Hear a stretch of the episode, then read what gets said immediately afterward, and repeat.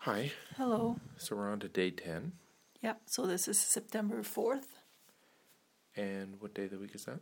Thursday. Thursday. So we jumped in the car. We're doing this again in history because uh, we've had some trouble catching up with all the content in late evenings. And And, and the internet connection. right. so we jumped in the car and we drove southeast. Yes, we decided we are going to do the Rhine Valley tour. Right. So we kind of left without uh, a very specific plan in our heads as to what we were going to do.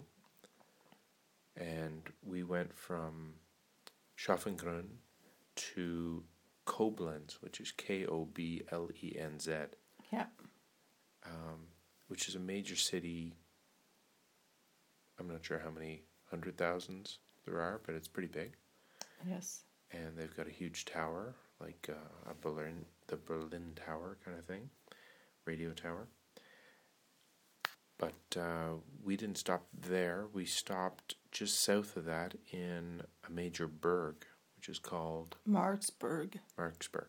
So uh, an ancient castle up on the side of the hill, um, stucco on the outside, and I think it's um, been modified over time and renovated since what 1975. They've been doing major renovations on the place since they. I guess they sort of took on the idea of um, needing to salvage these castles before they fell into complete disrepair That's right.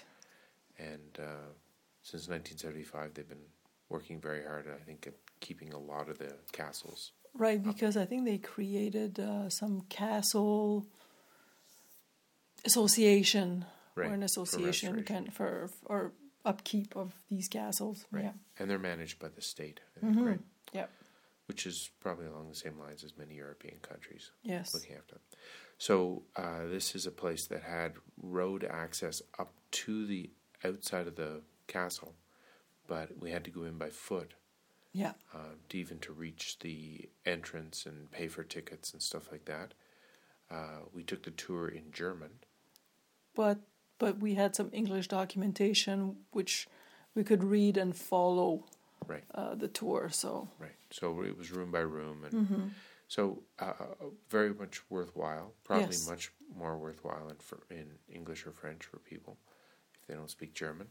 Uh, a good tour, and would it take us about fifty minutes? Do you think? uh, y- yes, I would say that. So we saw things like uh, the kitchen, the armory, uh, A bedroom, a bedroom, and very small bed. yes, the winery. Those people were short. Yes, yeah. Uh, so worthwhile, and so we, while we were waiting, sort of going to the washroom and stuff like that before leaving, we ran into some Americans that were on the same tour as us. Um, they're from San Francisco, and they were on a bike tour like we were on a bike tour. Yeah. a couple of years ago when we did um, the Danube between Vienna and uh, Bu- Bu- Budapest. So they were coming up to their last day. They were on their last day, and they were stopping in Koblenz before going on to uh, Berlin. Yeah. And just to go back on Koblenz, Koblenz has got 106,000 Okay, people living there, and that's where the two rivers meet, the Rhine and the Moselle River. That's Right. why that city is important. right. And the the Rhine is known as father, and then the mother is the Moselle. Yeah. and you'll see um, statues of the two, almost like uh, Zeus and whoever. So, um, we followed along the Rhine. Now, describing the Rhine, is that something you had? What you saw was it what you had in mind for it? Like when, Ah, it was nicer than I thought. right? Because I, I remember it as a child driving, and I, I'm pretty sure we drove down the other side when I was Ah. a kid. So we were on the uh, east coast, driving down as far as I can remember, and this time we were driving on the west coast. So um, it's a deep, fairly deep valley, Mm-hmm. rising up fairly steeply on both sides, with uh, wineries um, almost perpetually along the the, the escarpment there. Um, and uh, Some of those slopes are pretty steep, Pretty so steep. it's amazing to see that There's wine there, and they grow grow grapes grapes, and I'm sure the wine that they produce from the grapes up there is different than the grow at the wine that yes, Yeah, there's probably uh, six, seven hundred feet difference between Mhm. the top of the hill and the bottom. yeah, yeah, And it's all sort of destined to become Riesling wine. yeah. So Yes. it's a white wine area, and we tried to stop at one place, two places. We saw the green signs that said vignoble kind of thing, and but we were mistiming ourselves because they were closed. Yeah, this was midday. We were two o'clock, and some of them were closed between like twelve thirty and two, twelve thirty and three o'clock. So So we pushed on. We um, and and I have to say our hosts are pretty much wine illiterate.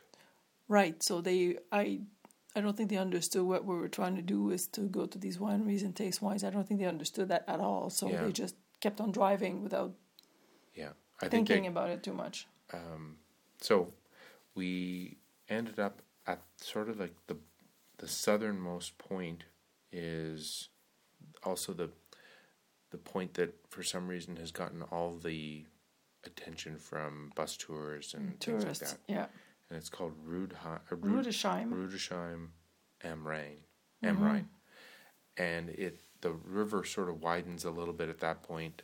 The the hills sort of back away a little bit more gently, and there is uh, a huge memorial at the top of a, one of these slopes uh, for um, a war memorial.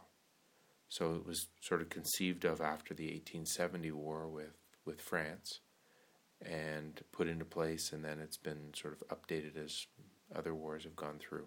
Right, so you can get to that memorial by taking a gondola Right. from from the main plats Yeah. um, of the town, and you go up there, and the gondola takes about seven or eight minutes Yeah. to get up. Yeah. And so that was uh, a you're fun not trip. too far off the ground, No. but you might be, you know, 30, 30 meters off the ground at the highest point, and it zips along fairly well. It is covers a lot of distance, and it's a detachable. So when you are getting in, it's moving at two or three kilometers an hour, and you have to step in the door, and it closes automatically, and then it catches on the cable that's traveling at fairly high speed. So if anybody's not familiar with that, it's uh, it's pretty straightforward as long as you don't mind heights to some degree, and uh, we didn't have any problems with it at all. It was well looked after. No, it was And fun. Top of the hill, uh, not overly developed, but there's restaurants at the top, and they were closed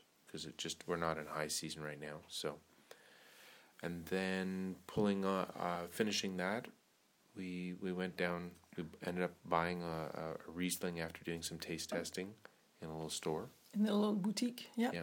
So I was a little surprised at how it was handled, but I mean the the woman at the cash was basically pulling wine bottles out, and Sigrun was talking to her in German, and her English was pretty weak actually Mhm. for a, a store clerk who was going to be dealing with all the Americans that were there. Yeah, because this this this town Rudesheim is like the Niagara Falls of Germany. Um. So anyway, hundreds We- of people, and, and it's it's almost Disney like in the way that there's tractors dressed up as if they're trains. yeah, and they've got the cars behind them that are just jam packed with you know the bus load that of Americans that got off the bus or the Chinese that got off the bus. or the cruise ships. These are people doing cruises down the the Rhine, and then they right. stop there and they They invade step the up town. into the town. so, So- anyway, So it's a, a a nice enough area, and we ended up having a, a nice dinner with. Uh, wanted us to try the uh, a local dish, which is a goulash, yeah, a goulash, Um, which is basically stew. a stew with, With- some red sauerkraut and noodles. So uh, I wouldn't say uh, it was off the charts amazing or anything like that. No. It was just Good. you know a nice meal. Yeah.